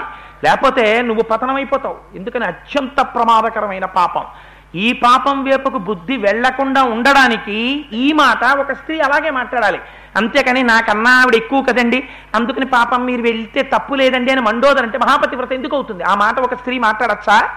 ఎప్పుడూ మాట్లాడకూడదు. అందుకే మండోదర అలాగే మాట్లాడింది. అందులో దోషం ఎక్కడుంది? ఏమీ దోషం లేదు. అందు చూడండి ఆవిడ మహాతల్లి ఆ స్థితిలో మాట్లాడితే మండోదరి వాక్యాలంటే ఎంత గంభీరంగా ఎంత గుంభనంగా ఎంత అందంగా మాట్లాడుతుందో. ఆవిడంది పితా దానవరాజో మే మే రాక్షసేశ్వర పుత్రో మే శక్రనిర్జేత ఇత్యేవం గర్వితాభృశం దృప్తారిమర్దనా శూరా ప్రఖ్యాత బలపౌరుషా అకుతశ్చిత్ భయానాథ మమేత్యాసీన్ మతిర్ధృడా తేషమేవాం ప్రభావానాం యష్మా యష్మాకం లోపమం మహత్ కదం భయమసంబుద్ధం మానుషాదిదమాగత్ మానుష దిదమాగతం. చూశావా రావణ? జీవితాలంటే ఎలా ఉంటాయో? ఎంత గొప్ప మాట చెప్పేసిందో చూడండి. పెద్దల వైపు నుంచి నీకు ఐశ్వర్యం రావచ్చు. లేదా నీ అదృష్టం బాగుండి నువ్వే అమ్మవారి అనుగ్రహంతో అపారమైన ఐశ్వర్యాన్ని పొందచ్చు. కానీ కొత్తవి కలిసి రావడాన్ని శాస్త్రంలో యోగము అంటారు. అంతకుముందు లేదు నీకు ఆ ఐశ్వర్యం. నీకు ఏదో ఒక రూపంలో ఆ ఐశ్వర్యం కలిసి వచ్చింది అలా వస్తే యోగం అంటారు. మనం అడిగితే ఒకటే అడుగుతాం. యోగక్షేమములు అడుగుతాం. అంతేకాని యోగం ఒక్కటి అడగడం క్షేమం ఒక్కటి అడగం. యోగము అంటే వచ్చింది వచ్చినది ఉండుట క్షేమము. వచ్చినది ఉండాలి. ఉంటేనే తర్వాత పిల్లలు తింటారు. ఆచంద్రతారార్కం వంశం వృద్ధిలో ఉంటుంది. ఈ యోగక్షేమములు ఎక్కడ పాడైపోతాయో ఇవాళ మండోదరి చెప్పేస్తోంది. ఆవిడంది నా తండ్రి దానవరాజు అయినటువంటి మయుడు. నా భర్త లోకములన్నిటినీ గెలిచినటువంటి రావణుడు. నా కుమారుడు ఇంద్రుణ్ణి జయించినటువంటి మేఘనాథుడు. నేనున్న రాజ్యం లంకారాజ్యం అది కాంచన లంక. అది దుర్నిరీత్యం. దాని వైపు కన్నెత్తి చూడగలిగిన వాడు లేడు. అని అహంకరించాను. కానీ ఇది నిలబడలేదయా? అబద్ధమైపోయింది. ఇవాళ నేనేమయ్యానో తెలుసా? కొడుకు లేడు భర్త లేడు రాజ్యం లేదు బంధువులు లేరు నీకు తలకురివి పెట్టడానికి ఒక కొడుకు మిగలలేదు. ఒక్క పది రోజుల్లో నా పరిస్థితి ఇలా అయిపోయింది. ఎందువల్ల అయిపోయింది? మహాపాతకం నువ్వు చేశావు. ఇంట్లో ఉన్నటువంటి యజమాని చాలా జాగ్రత్తగా ఉండాలి చాలా జాగ్రత్తగా ఉండాలి. అందుకే మన శాస్త్రాలు మన సంప్రదాయాలు అంత గంభీరంగా ఉంటాయి. వివాహం చేసుకునేటప్పుడు స్నాతకోత్సవము అని ఒకటి చేస్తారు. తండ్రి చాలా జాగ్రత్తగా నడిపించవలసినటువంటి క్రతువుల్లో స్నాతకోత్సవం ఒకటి. నాకు అనిపిస్తూ ఉంటుంది ఒక్కొక్కసారి అసలు స్నాతకోత్సవంలో పెండ్లి కుమారుడికి చెప్పేటటువంటి మంత్రాలకి అర్థం చాలా మందికి తెలియదు. వాటిని మంత్రము మంత్రార్థము తెలుగులో ముద్ర వేసి దాన్ని పెళ్ళి కొడుక్కో రెండు రోజులు ముందే ఇచ్చి ఒరే నాయన ఒక్కసారి ఇది చదువుకోరా అని చెప్తే లోకం మీరు నవ్వకండి నేను ఒక గంభీరమైన విషయాన్ని ప్రస్తావన చేశాను. ఎందుచేత అంటే అందులో పక్కన కూర్చోపెట్టుకుని ఒక మాట చెప్తారు. ఒరే నాన్న ఎప్పుడూ కూడా మాతృదేవో భవ పితృదేవో భవ ఆచార్య దేవో భవ అతిథి దేవో భవ అని ఎప్పుడూ కూడా నువ్వు దానం చెయ్యడంలో ప్రమాదపడకో అని ప్రమదితవ్యం ప్రమదితవ్యం ప్రమదితవ్యం అంటూ ఆ మంత్రం చెప్తారు. ఇలా చెప్తే వాడి బుర్రలోకి వెళ్ళి వాడు రేపు పొద్దున్న ఎందుకు నీ కుటుంబాధిపతి? వాడి భార్య వాడికి ఉంది ఉండడం చేత వాడు పూజ చేస్తే ఎక్కడికైనా వెళ్ళినప్పుడు వాడి గోత్రనామాలు చెప్పుకుని ధర్మార్థ చతుర్విధ ధర్మార్థ కామమోక్ష చతుర్విధ బల పురుషార్థ సిద్ధ్యర్థం అని సంకల్పం చెప్పుకుని పూజ చేస్తాడు. అందుకని ఇంటి యజమాని ఎలా ఉండాలో యజమాని మంచివాడు అనుకోండి కింద వాళ్ళు రక్షణ పొందుతారు. కింద వాళ్ళు మంచివాళ్ళు యజమాని మంచివాడు కారనుకోండి కింద వాడు దూరం అయిపోతే వాడు రక్షణ పొందుతాడు. వీడిని ఆశ్రయించి ఉన్న వాళ్ళందరూ పాడైపోతారు. చెట్టుకి ఒక ఆకు ఎండిపోయింది అనుకోండి ప్రమాదం లేదు. చెట్టు వేరు పుచ్చిపోయింది అనుకోండి చెట్టు నాశనం అయిపోతుంది. అందుకని ఇంటికి పెద్దవాడు చెట్టుకి వేరు లాంటి వాడు. అందుకని ఇవాళ చెప్పేస్తోంది మండోదరి నేను మయుడి యొక్క కుమార్తెని. ఏమైంది నాకు? ఇంద్రజిత్తుకి తల్లిని. ఏమైంది నాకు? రావణాసురుడికి భార్యని కాంచన లంకకి పట్టమహిషిని. ఏమైంది నాకు ఇవాళ? పది రోజుల్లో నా పరిస్థితి ఏమిటి? నా భర్త శరీరం భూమి మీద పడిపోతే దానికి అగ్నిహోత్రం పెట్టే కొడుకు లేడు. నేను విధవనై నిలబడిపోతే అమ్మ రామ్మ అని ఓదార్చి తీసుకెళ్ళే కొడుకు లేడు. లేడా నాకు? ఉన్నాడు ఒకప్పుడు. వాడు మేఘనాథుడు ఇంద్రజిత్ ఉన్నాడా? నీ వల్లే పోయాడు ఆ కొడుకు? నువ్వు చేసిన మహాపాతకం నా కొడుకుని తీసుకెళ్ళిపోయింది. నువ్వు చేసిన మహాపాతకం రాజ్యాన్ని తీసుకెళ్ళిపోయింది. నువ్వు చేసిన మహాపాతకం నా బంధువులందరినీ తీసుకెళ్ళిపోయింది. నువ్వు చేసిన మహాపాతకం నిన్ను తీసుకెళ్ళిపోయింది. కానీ నేనేమైపోయాను? విధవనై ఉండిపోయాను. దీనికి కారణం నువ్వు కాదా? ప్రశ్న వేస్తోంది వాళ్ళ మండోదరి. ఈ ప్రశ్న నువ్వు వేయించుకోకు జీవితంలో. ఇది మండోదరి యొక్క సందేశం ప్రపంచానికి. అందుకని ఏ పాపం జోలికెడితే కట్టి కుడిపేస్తుందో నీ కుటుంబాన్ని నాశనం చేసేస్తుందో నీ ఐశ్వర్యాన్ని పతనం చేస్తుందో దాని జోలికెళ్ళకు. చెప్పారు పెద్దలు నువ్వు వినలేదు. వినకపోవడం ఎంత ప్రమాదం తెచ్చిందో చూసావా రావణ? అది కేవలం ఏడుపండి అది ఒక మహాపతివ్రత ఎన్ని విషయాల్ని లోకాలకి చెప్ లోకానికి చెప్తుందో చూడండి ఇవాళ. అందుకని ఆ మాట చెప్పి ఆవిడ అంటుంది ప్రవదాస్యత్య ఏవాయం త్వాం ప్రతి ప్రాయశో నృప పతివ్రతానాకస్మా పతం శృణిభూతలే మహాపతివ్రత అయినటువంటి స్త్రీ ఏ ఇంటికైనా వచ్చి కన్నీరు పెడితే ఆ కంటి నీరు కింద పడితే భూమి మీద ఆ ఇల్లు కాలిపోతుంది. ఆ ఇల్లు నాశనం అయిపోతుంది. ఎక్కడో తెలుసా అండి? పతివ్రత అంటే మీరు ఒక విషయం జ్ఞాపకం పెట్టుకోండి. ఇంకొక స్త్రీ మన గురించి ఏడవక్కర్లేదు. నా భార్య నా గురించి ఏడ్చినా అంతే ప్రమాదం. ఎందుకని? నా భార్యని నాకు కన్యాదానం చేసేటప్పుడు మా మామగారు ఇదిగోనో పిల్లనిస్తున్నాను ఆడపిల్ల కదా ఎవడు దొరుకుతాడా అని చూస్తున్నాను. పట్టుకుబాబాయ్ కోటేశ్వరరావు అనేమి ఇవ్వలేదు. ఇచ్చేటప్పుడు ఒక మర్యాద పాటిస్తాం మనం. ఆవిడ్ని బుట్టలో కూర్చోపెట్టి పద్మాననే పద్మవూరు పద్మాక్షి పద్మ సంభవే అబ్బాయి ఈ అమ్మాయి మహాలక్ష్మి. నువ్వు వృద్ధిలోకి రావాలి. వృద్ధిలోకి రావాలి అంటే నీకు పక్కన ఐశ్వర్యం ఉండాలి. నీ ఇంటిలో లక్ష్మీదేవిగా నీకు ఈ అమ్మాయిని ఇస్తున్నాను. అని ప్రతిజ్ఞలు చేయించుకుంటాడు. మనకి సంస్కృతం రాదు కాబట్టి ఆ మంత్రాలు అర్థం కావు కాబట్టి గొడవే లేదు మనకు అసలు నేను ఎప్పుడూ దిగంబరంగా స్నానం చెయ్యను. పురుషుడు దిగంబర స్నానం చెయ్యకూడదు దీపం లేకుండా.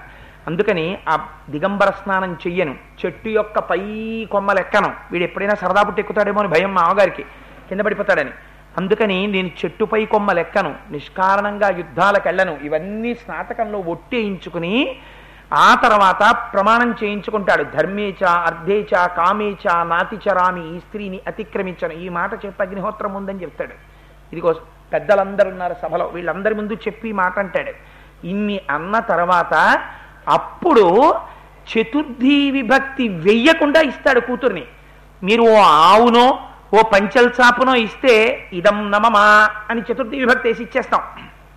ఆడపిల్లనిస్తే బ్రహ్మగారు కూడా పొరపాటున చతుర్థి విభక్తి వేసేయకూడదు అక్కడ. చతుర్థి విభక్తి వేసి కన్యాదానం చేయరు. యాజమాన్య హక్కుని తండ్రి విడిచిపెట్టడు. అందుచేతనే అమ్మాయి గర్భంతో ఉంటే ఇంటికి తీసుకొచ్చి పురుడు పోయొచ్చు తన ఇంట్లో శుభకార్యం ఉంటే అమ్మాయిని పంపించవయా అని పిలిచాడు అనుకోండి మామగారు మీ అమ్మాయిని కానీ మీరు తీసుకెళ్తే ఇంకా మళ్ళీ మీరు మా ఇంటికి పంపించక్కర్లేదన్నాడు అనుకోండి వాడు. అలా నువ్వు అన్నప్పుడు నిన్నేం అనలేక మీ ఆవిడ ఊరుకుని నువ్వు వెళ్ళిపోయిన తర్వాత ఆవిడ ఏడిచ్చింది అనుకో ఇది కట్టి కుడుకుతుంది. ఓ మూడు నెలలు కాలో చెయ్యో విరిగి ఎక్కడ ఉంటావు హాస్పిటల్లో మళ్ళీ? నేను పుట్టినే అన్నానని అనుకోకండి మహాప్రభో పరమ యథార్థం ఇది. ఎందుకని? నీ భార్య పతివ్రత ఆవిడ కన్నమ్మట నీళ్ళు కార్చింది అగ్నిసాక్షిగా నువ్వు చేసిన ప్రమాణం ఏమేడిచ్చింది నీ మామగారికి నువ్వు ప్రమాణం చేశావు ఆయన చతుర్థి విభక్తి వేసి ఇచ్చారు. ఆ ఇంట్లో శుభకార్యం జరుగుతుంటే ఆయన కూతురు రావాలని ఆయన కోరిక ఉండదు నువ్వు మొనగాడివే నీకు క్రో- క్రోధం ఉంటే దానికి వేరే వేదిక ఉంది. నీకేమైనా అభిప్రాయ భేదాలు ఉంటే దానికి వేరే వేదిక ఉంది.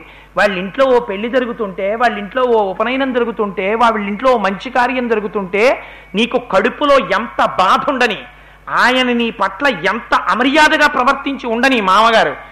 అల్లుడా నేను పీటల మీద కూర్చుంటున్నాను నువ్వు రా అంటే నువ్వు శాస్త్రం తెలుసున్నవాడివైతే మామగారు ధర్మం తప్పినా కూడా నువ్వు మాత్రం వెళ్ళొచ్చేసేయాలి. నీ ధర్మం నువ్వు తప్పకూడదు ఎందుకంటే వివాహంలో నువ్వు ప్రమాణం చేసి ఉన్నావు కనుక. నీ- ధర్మం నువ్వు తప్పలేదు. వయస్సులో పెద్దవాడైనా ఆయన ధర్మం తప్పాడు అనుకోండి ఆయన ఆ పాపాన్ని ఆయన మూట కట్టుకుపోతాడు. ఆయనతో నీకేం బాధలేదు అందుకని ఎంత జాగ్రత్తగా మాట్లాడుతోందో చూడండి ఇవాళ. పతివ్రతల కన్నీళ్ళు ఉట్టినే పోతాయో. పది నెలలు ఏడిపించావు. పది నెలలు పడ్డాయి సీతమ్మ కన్నీళ్ళు. ఏమవుతుంది? రెండు మాటలు కాలిపోయింది లంక.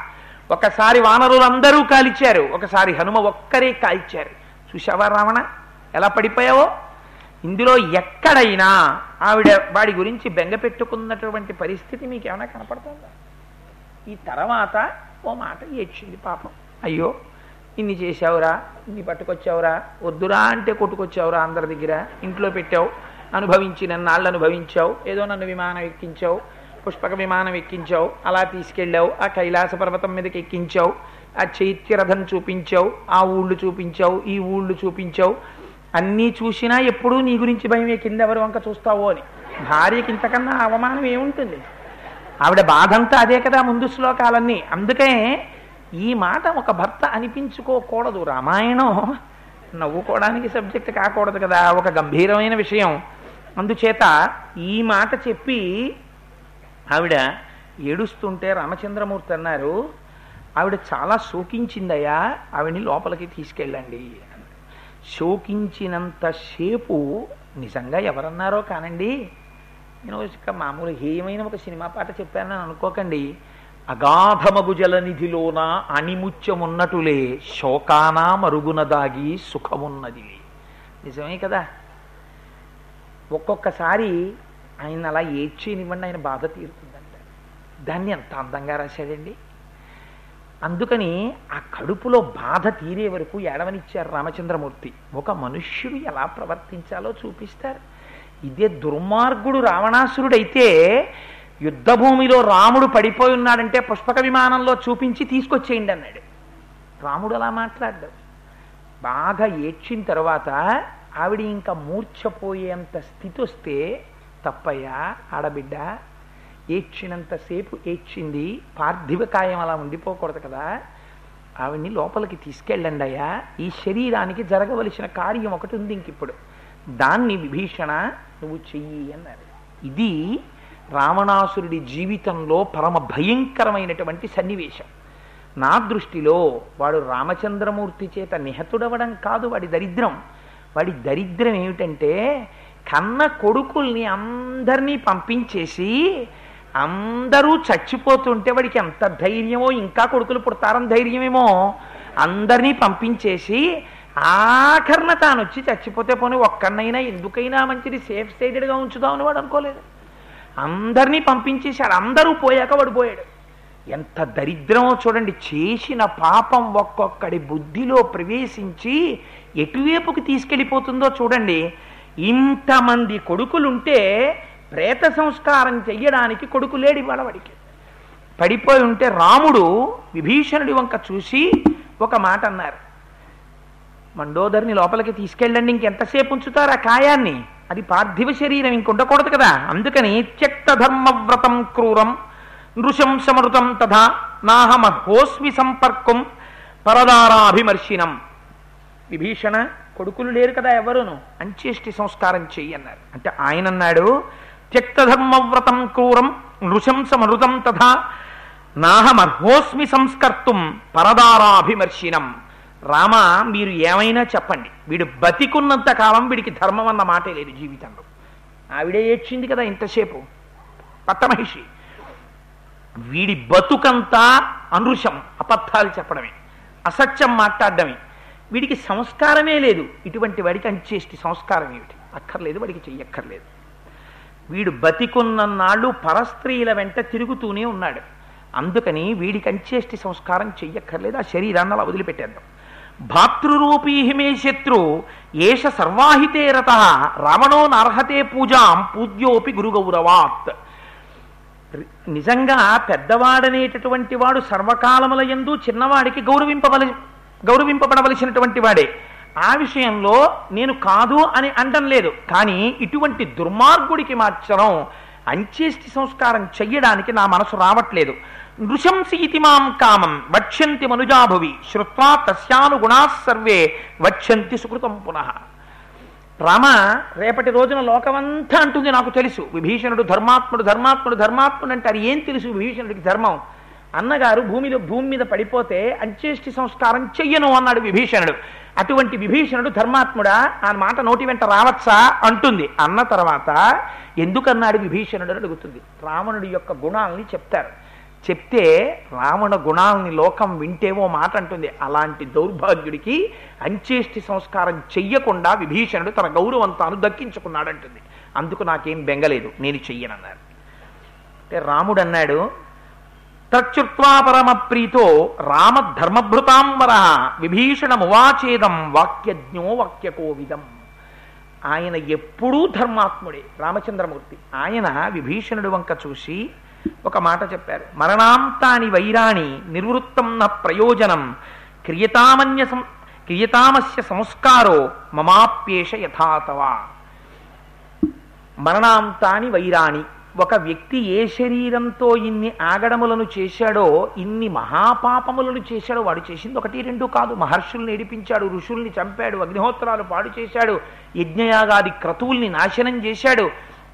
అందుచేత వాడు ఎన్నో తప్పు పనులు చేశాడు. ఇవన్నీ దేంతో చేశాడు? శరీరంతో చేశాడు. ఇవాళ శరీరం ఉందా? లేదు పడిపోయింది. ఏ శరీరంతో చేశాడో ఆ శరీరం వెళ్ళిపోగానే వైరం కూడా వెళ్ళిపోయింది.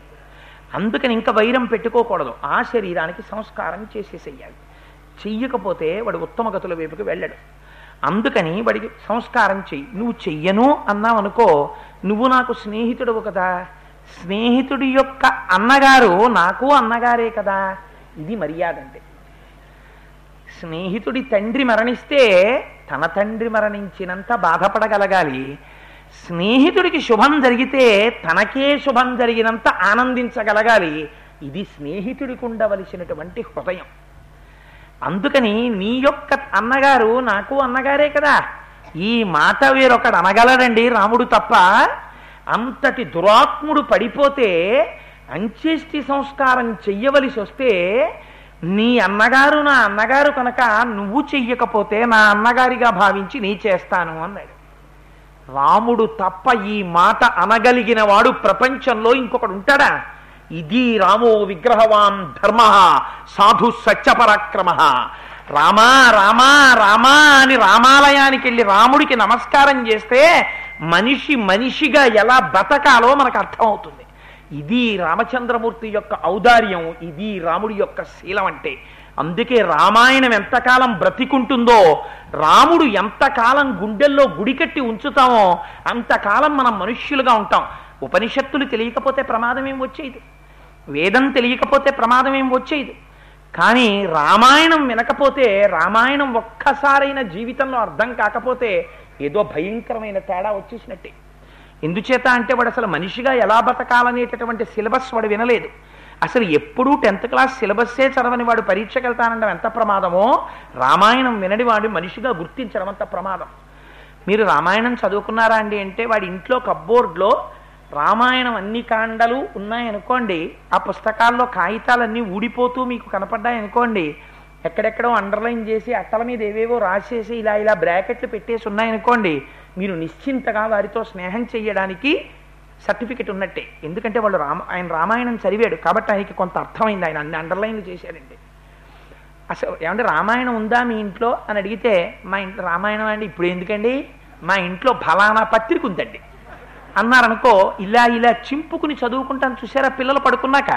అలాంటి పత్రికలు మా ఇంట్లో ఉంటాయండి. అన్నారనుకోండి వాళ్ళ ఇంటికి పిల్లనివ్వడానికి కూడా మీరేమీ ధైర్యం చెయ్యక్కర్లేదు. ఆ ఇంటితో మీకు అనుబంధం లేకపోవడమే చాలా మంచిది అన్ని విధాలుగా.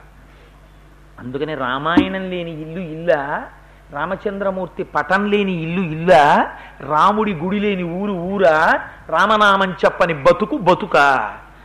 అది రాముడు అంటే అందుకని అంతటి సంస్కారాన్ని ప్రదర్శించి మహానుభావుడు తదనంతరం ఆ దేవతలందరూ కూడా అక్కడ ఉన్నటువంటి వాళ్ళందరూ చూశారు. చూసి తే రావణవధం దృష్ట్వా దేవగంధర్వదానవాహ జగ్ముస్వై స్వైర్విమానయిస్తే కథయంత శుభా కథా రావణస్య వధం ఘోరం రాఘవస్య పరాక్రమం సుయుద్ధం వానరాణాంచ సుగ్రీవంచ మతింత్రతం అనురాగంచ వీర్యంచ సౌమిత్రేర్లక్ష్మణస్య చ కథయంతో మహాభాగా జగ్ముర్హృష్టా యథాగతం రాఘవేణాభ్యనుజ్ఞాతో మాతలి శక్రసారథి దివ్యం తం రథమాస్తాయ దివమే వానురో వారు రోహసహ అక్కడ ఉన్నటువంటి దేవతలందరూ మెల్లమెల్లగా అందరూ ఆకాశ మార్గంలోంచి బయలుదేరి వెళ్ళిపోతున్నారు. ఆ రామలక్ష్మణులు ఇద్దరికీ ఒకరి మీద ఉన్న ఒకరికి ఉన్నటువంటి ప్రేమ సీతమ్మ తల్లి యొక్క పాతివ్రత్యం హనుమ యొక్క భక్తి రావణాసురుడి యొక్క దుష్కృత్యాలు వాడు నిహతుడైన విధానం చెప్పుకుని సంతోషంతో వెళ్ళిపోతున్నారు. ఒక వ్యక్తి పడిపోతే ఊళ్ళో ఉన్న వాళ్ళందరూ అబ్బా ఎంత మంచి మాట చెప్పారు మేస్టారు అన్నారంటే వాడు బతికున్న నాళ్ళు బతికున్నట్ట. ఆయన ఫలానా ఆయన వెళ్ళిపోయారటండి అని వార్త తెలిసిందనుకోండి ఆ రోజు షడ్రశోపేతమైన భోజనం పెట్టినా చెయ్యలేకపోతే ఆ రోజు ఏ పని చేస్తున్నా అదోలా మనస్సు ఉంటే అదేమిటండి అంత మంచి శుభవార్త మీ ఇంట్లో నిన్న విన్నారు కదా మరి అదేంటండి అలా ఉన్నారు? అన్నారు అనుకోండి అన్న రోజున కూడా మనస్సు దైన్యాన్ని పొంది ఉందనుకోండి అలా ఈ మధ్యకాలంలో నేను చూసింది ఎప్పుడో తెలుసా అండి? ఈ మధ్య కాలంలో నేను చూసినటువంటి సందర్భాల్లో చంద్రశేఖర పరమాచార్య స్వామివారి శరీరం విడిచిపెట్టినప్పుడు ఆంధ్రదేశంలో ఎన్ని కుటుంబాలు అన్నాలు వండుకోలేదు. శ్రీభాష్యం అప్పలాచార్య స్వామి వారి విశాఖపట్నంలో శరీరం విడిచిపెట్టినప్పుడు కాకినాడలో కూడా ఎన్ని కుటుంబాలు ఏడ్చాయో అన్నం తినకుండా. అది జీవితం. ఎందుకని అంటే వాళ్ళు రామాయణాన్ని ఊపిరిగా బ్రతికారు. రామాయణాన్ని జీవితంలో జీర్ణం చేసుకున్నారు. అందుకే వాళ్ళు వెళ్ళిపోతే లోకమంతా ఏడ్చింది. వాళ్ళు వెళ్ళిపోయారు మళ్ళీ మాకు అలా చెప్పే వాళ్ళు ఎక్కడొస్తారు? ఆయన అనుభవించి చెప్పుకున్నారా అని. వాడు వెళ్ళిపోయాడంటే వాడి గురించి సంతోషంగా చెప్పుకుంటూ దేవతలు వెళ్ళిపోతున్నారట. ఏమిటి వాడు సంపాదించినంత తపస్సు చేసి? ఇది నువ్వు ప్రశ్న వేసుకో. నువ్వు ఎలా బతికావు అన్నది నువ్వు ఎంతమందికి ఉపకారం చేసి నీ చాటున ఎంతమంది నీ గురించి పూజ చేస్తున్నారు? నీ గురించి నువ్వు పూజ చేసుకోక్కర్లా? ఫలానా ఆయన బతికుండాలండి ఫలానా ఆయన ఆరోగ్యంగా ఉండాలండి ఫలానా ఆయన సంతోషంగా ఉండాలండి అని అందరూ నీ గురించి నమస్కారం చేస్తే నీకు ఏ పూజ నువ్వు లో భగవంతుణ్ణి పూజ చేసేటప్పుడు కోరకపోయినా అన్ని ప్రమాదాల నుంచి నువ్వు గట్టెక్కి బతుకుతావు. ఎందుకంటే నువ్వు బతకాలని కోరుకునే వాళ్ళు అంతమంది ఉన్నారు. ఇంతమందిని బతికున్న నాళ్ళు నీ దగ్గర పెట్టుకుని మనిషిగా బ్రతకడం నేర్చుకో. రామాయణం జీర్ణమైతే మనిషి మనిషిగా బతికితే మనిషి చుట్టూ మనుషులందరూ చేరుతారు. మనిషికి రామాయణం తెలియనప్పుడు మనిషి రాక్షసుడుగా బతికితే మనిషిని చూసి మనుషులు భయపడి పారిపోతారు. ఆ స్థితి తెచ్చుకోకు. అందుకని మనిషి మనిషిగా బ్రతకడానికి రామాయణం పరమౌషధం. అందుకని ఆ మాటలు చెప్పి దేవతలు వెళ్ళిపోయారు మాతలి వచ్చాడు నమస్కారం చేశాడు ఆయన వెళ్ళిపోయారు. వెళ్ళిపోయిన తరువాత లక్ష్మణమూర్తిని పిలిచారు. పిలిచి ఇంద్రరథాన్ని పట్టుకుని మాతలి కూడా వెళ్ళిపోయాక లక్ష్మణుణ్ణి పిలిచి విభీషణమిమం సౌమ్య లంకాయామభిషేచయ అనురక్తంచ భక్తంచ మమ చైవోపకారిణం ఏషమే పరమక్కామో యదిమం రావణానుజం లంకాయాం సౌమ్య పశ్యేయ మభిషిక్తం విభీషణం. ఇప్పుడు మీరు ఒకటి ఆలోచించండి. ఇది అయిపోయిన తర్వాత రాముడు ఏం చెయ్యాలి వెంటనే? యుద్ధం అంతా అయిపోయింది. రావణాసురుడికి అంచేష్టి సంస్కారం కూడా అయిపోయింది. తీసుకెళ్ళిపోయారు విభీషణుడు అంచేష్టి సంస్కారం చేసేసాడు అదంతా అయిపోయింది. అదొక పెద్ద రెండు మూడు సర్గలు చెప్పారు మహర్షి ఎందుకంత పెద్ద విశేషం అని ఊరుకున్నాను నేను అంచేష్టి అయిపోయింది. అయిపోయిన తర్వాత రాముడు వెంటనే ఏం చెయ్యాలి? సీతమ్మ తల్లి ఎక్కడుందయా వెడదాం అని గబగబా వెళ్ళాలి. కానీ ఆయన ఏం చేశారో తెలుసా?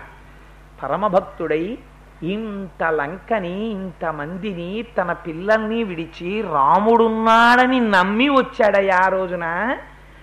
ఆ రోజు ఇంకా నా చేతిలోకి రాని లంకకి రాజుగా అభిషేకం చేశాను. ఈ విభీషణుడికి ఇప్పుడు ముందు సింహాసనం మీద కూర్చుని అభిషేకం జరిగితే నాకు చూడాలనుంది లక్ష్మణ. సముద్రానికి వెళ్ళి నీళ్ళు పట్టుకొచ్చి విభీషణుడికి పట్టాభిషేకం చేయండి అన్నారు. తన భార్యని చూసుకోవడం కన్నా తనని ఆశ్రయించిన వాడికి ముందు ప్రయోజనం కల్పించడంలో రాముడి దృష్టి ఉంటుంది. అటువంటి రాముడు నీ పెన్నిధిలో ఉం- నీ సన్నిధిలో ఉంటే తక్కువేమి మనకు రాముండొక్కడుండు వరకు చక్రధారి అయి చెంతనే ఉండగా తక్కువేమి మనకు రాముండొక్కడుండు వరకు అంటారు భద్రాచల రామదాస్ గారు. ఇటువంటి రాముడు మన పక్కనుండగా ఊళ్ళో అందరి కాళ్ళు పట్టుకుంటామేమిట్రా రాముడి కాళ్ళు ఒక్కసారి పట్టుకో. సకృదేవ ప్రపన్నాయ తమాస్మీతి చయాచతే అభయం సర్వభూతేభ్యో తదామ్యే తద్వ్రతం మమ. రామా నేను నీవాడనయ్యా అని ఎవడైనా అన్నాడా? ఆవిడి చెయ్యి నేను విడిచిపెట్టనయ్యా అన్నారు రామచంద్రమూర్తి. అందుకని ఒక్కసారి అంత భక్తితో శరణాగతి చేసిన విభీషణుడికి ముందు పట్టాభిషేకం చేశారు. తర్వాత సీతమ్మ తల్లి సంగతి చూస్తానన్నారు. ఎంత భక్తపరాధీనుడో చూడండి పరమాత్మ. ఈ మాట అన్న తరువాత హనుమని పిలిచారు పిలిచి ఒక మాట చెప్పారు. తతశైలోపమం వీరం ప్రాంజలిం పార్శ్వత స్థితం. అబ్రవీద్రాఘవో వాక్యం హనుమంతం ప్లవంగమం. అనుమాన్య మహారాజామిమం సౌమ్య విభీషణం. గచ్చ సౌమ్య పురీం లంకాం. అనుజ్ఞాప్య యథావిధి. ప్రవిశ్య రావణగృహం విజయేనాభినంద్యజ వైదేహ్యే వైదేహ్యే మాం కుశలినం. సుగ్రీవం స లక్ష్మణం. ప్రియమేత దుదాహృత్య. మైథిల్యాస్త్వం హరీశ్వర. ప్రతిగృహ్యాచ సందేశ ముపావర్తితుమర్హసి. నాయన నువ్వు విభీషణుడు ఇవాళ లంకాపట్టణానికి అభిషేకం జరిగి రాజయ్యాడు కనుక ఆయన మర్యాద చూడండి. అందుకే మర్యాదానాంచలోకస్యాకర్తాకారయితాచ సహా అన్నారు హనుమ. మర్యాదా పురుషోత్తముడు. హనుమ వెళ్ళి సీతమ్మ దగ్గర ఈ సందేశం చెప్పు అనకూడదా? అనలేదు. విభీషణుడు అనుమతి తీసుకుని లంకలోకి వెళ్ళు అన్నారు. ఎందుకని? ఇప్పుడు విభీషణుడు రాజు. ఒకసారి అభిషేకమైన తరువాత రాజు పట్ల ఎంత గౌరవంగా మాట్లాడతారో చూడండి. విభీషణుడి రాజుగా మాట్లాడినట్టే చెప్పారు. ఇది రాముడంటే. అందుకని నేనిచ్చిన రాజ్యం పెద్ద పర్మిషన్ తీసుకునేది ఏంటి అన్న అహంకారం ఉండకూడదా? అలా ఉంటే రావణుడు అవుతాడు.